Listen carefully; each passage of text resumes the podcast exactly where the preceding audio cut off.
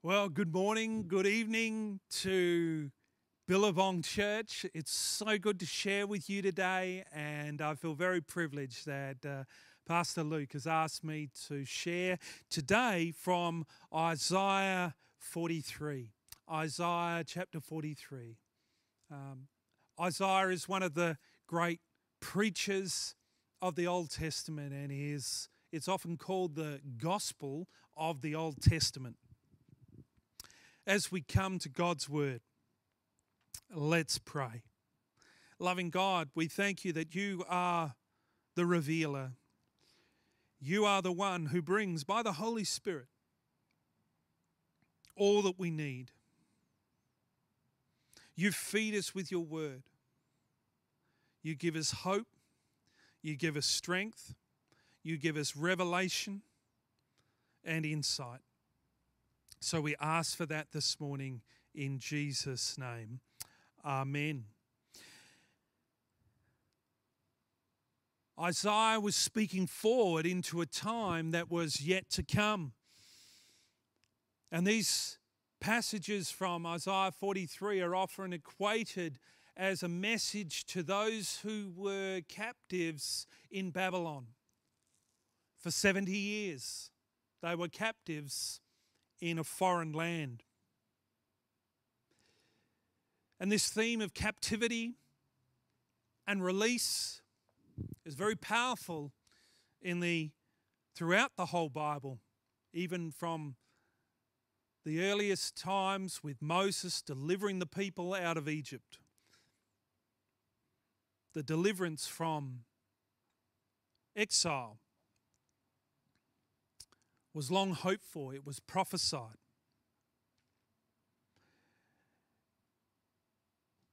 And in Isaiah 43, verses 14 and following, it says this This is what the Lord says, your Redeemer, the Holy One of Israel. For your sake I will send to Babylon and bring down as fugitives all the Babylonians in the ships in which they took pride. I, the Lord, your Holy One, Israel's creator, your king. This is what the Lord says. He who made a path through the sea, a path through the mighty waters, who drew out the chariots and horses, the army and reinforcements together, and they lay there, never to rise again, extinguished, snuffed out like a wick.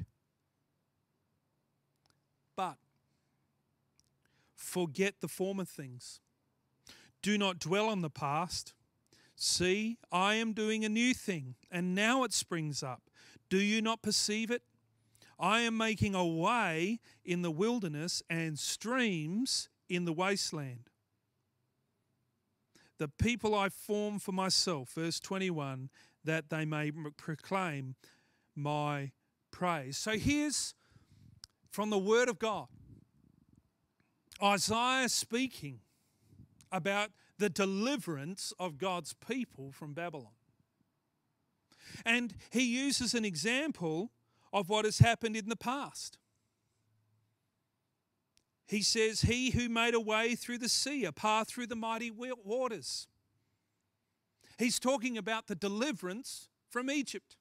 All of Israel remembered back to the deliverance from Egypt. God worked with a mighty hand to bring his people out of Egypt through the Red Sea, and the Red Sea that was salvation for them was destruction for the Egyptian army. And I could imagine that those who were in captivity in Babylon would be thinking, Do it again, Lord. Do it again. Yes, bring us back, and while you're at it, destroy these Babylonians.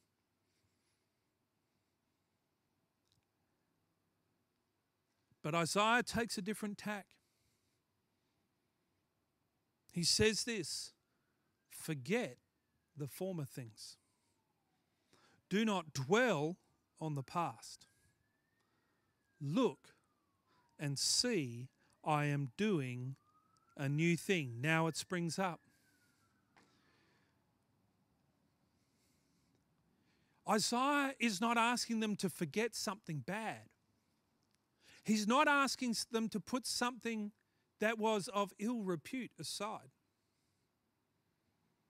he points them back to a genuine godly deliverance. One of the greatest moments in Israel's history. And he says this forget that. And look, because I'm doing a new thing. Forget that. Look, I am doing a new thing. I am making a way in the wilderness and streams in the wasteland. You know, I imagine that for the Israelites listening to this, they'd be thinking, What? What are you saying? How can we forget this amazing thing that God has done?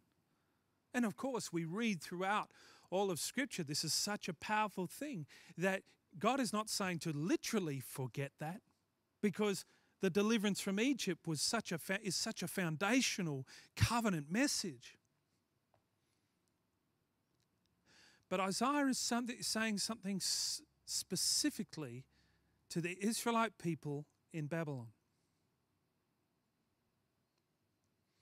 He is bringing a fresh principle of discernment to God's people.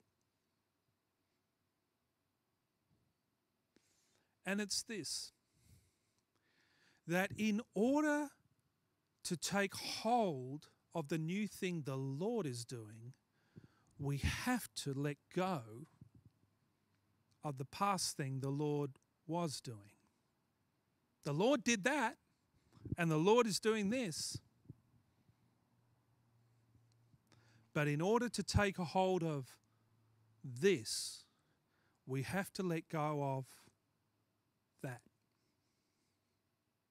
In order to take hold of this, we have to let go of that.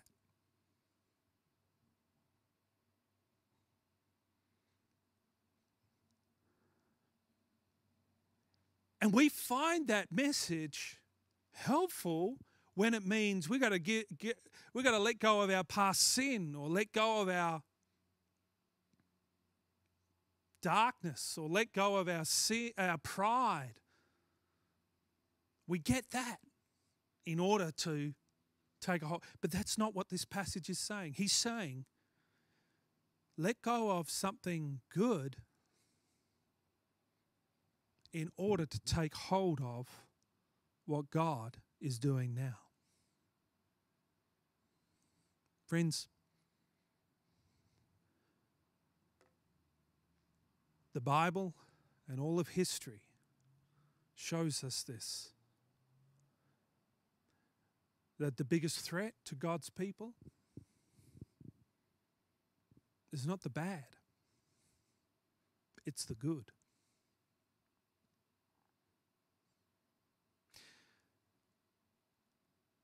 That the biggest blockage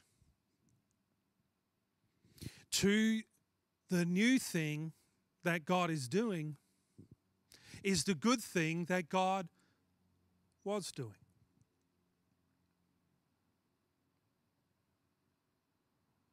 And that's the message of Isaiah 43. Forget that. Look and see, I am doing a new thing. I am doing a new thing. Do you not perceive it? Do you not perceive it?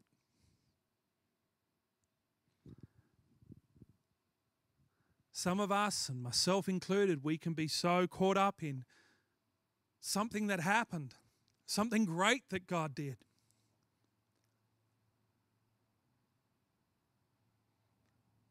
That we don't perceive what God is about to do.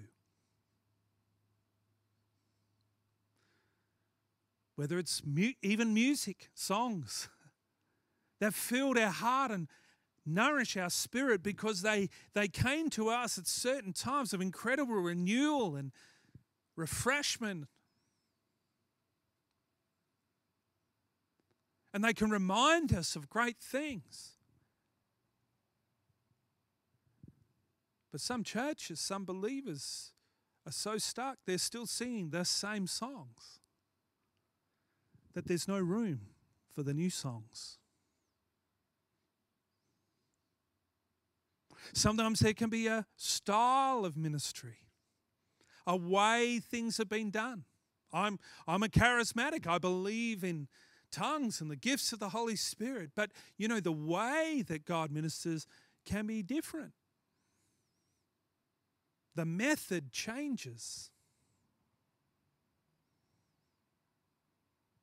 And if I stay with an old method, I can fail to perceive what God is doing now.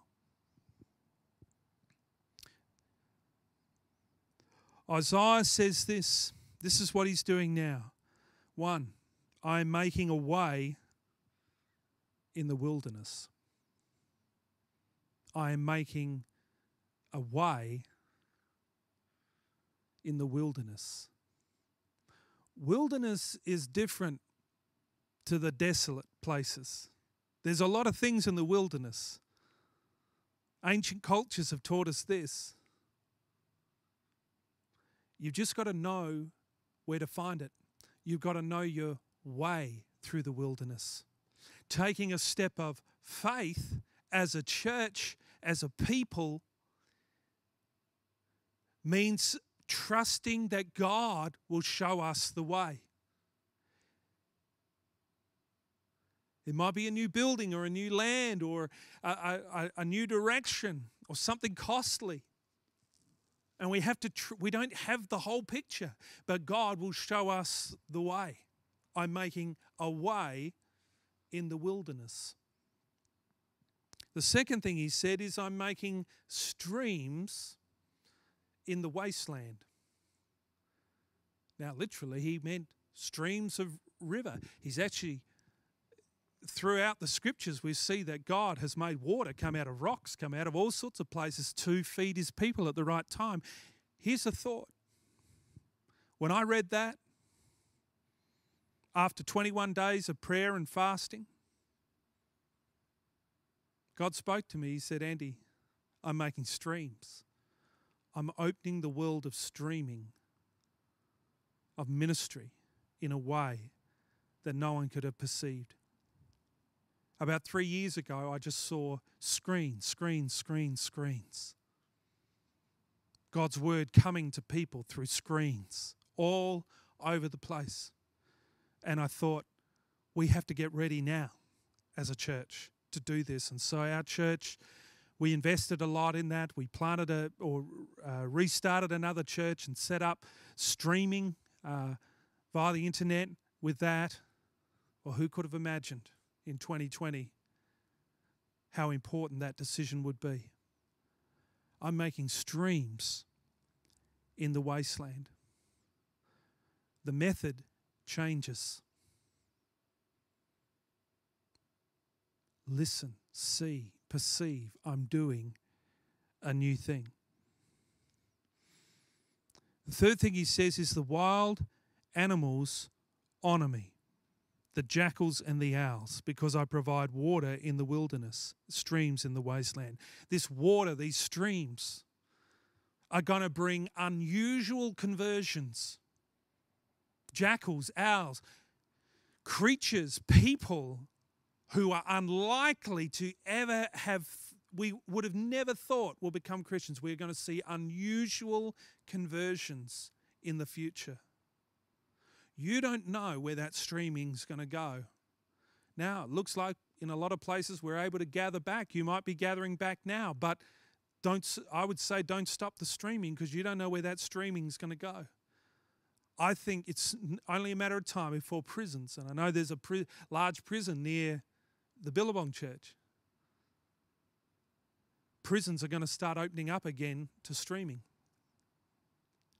streaming the Word of God we're going to see unlikely people have extraordinary conversions to Jesus Christ. And the last thing he says is, The people I've formed for myself will proclaim my praise. We're going to see a new level of praise and worship. When we let go of what is good and move into the new thing that God is doing, our, our level of praise and our worship goes to a new level we realize how great God is, but there's something fresh that stirs out of us fresh dreams and visions, and, and, and preaching and insight and music and creativity starts to flow in a greater way. That's what happens when we perceive a new thing. So, where are you at today?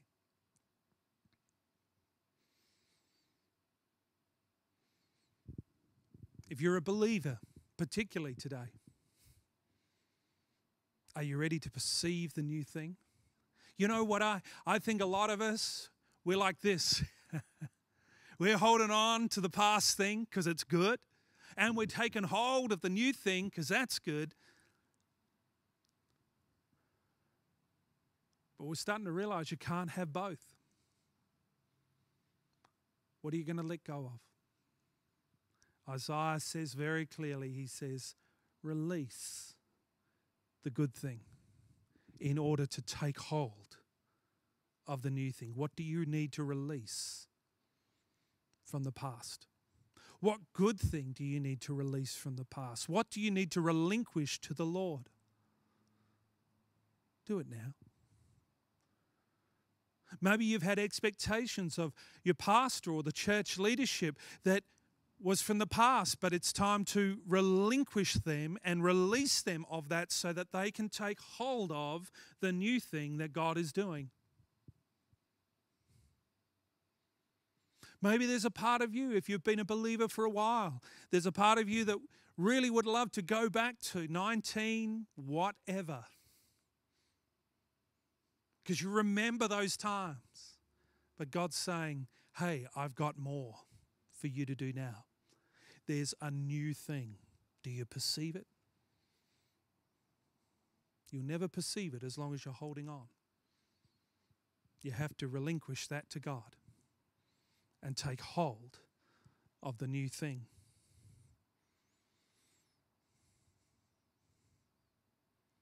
Now it springs up, friends. Now. Would you take a moment to pray? Let me pray with you. Maybe today, as you're watching this, you're not sure where you're at with God. Maybe you don't have any past with God. you need to become a Christian.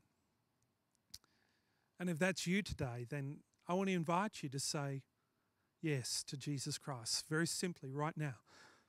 Yes, Jesus.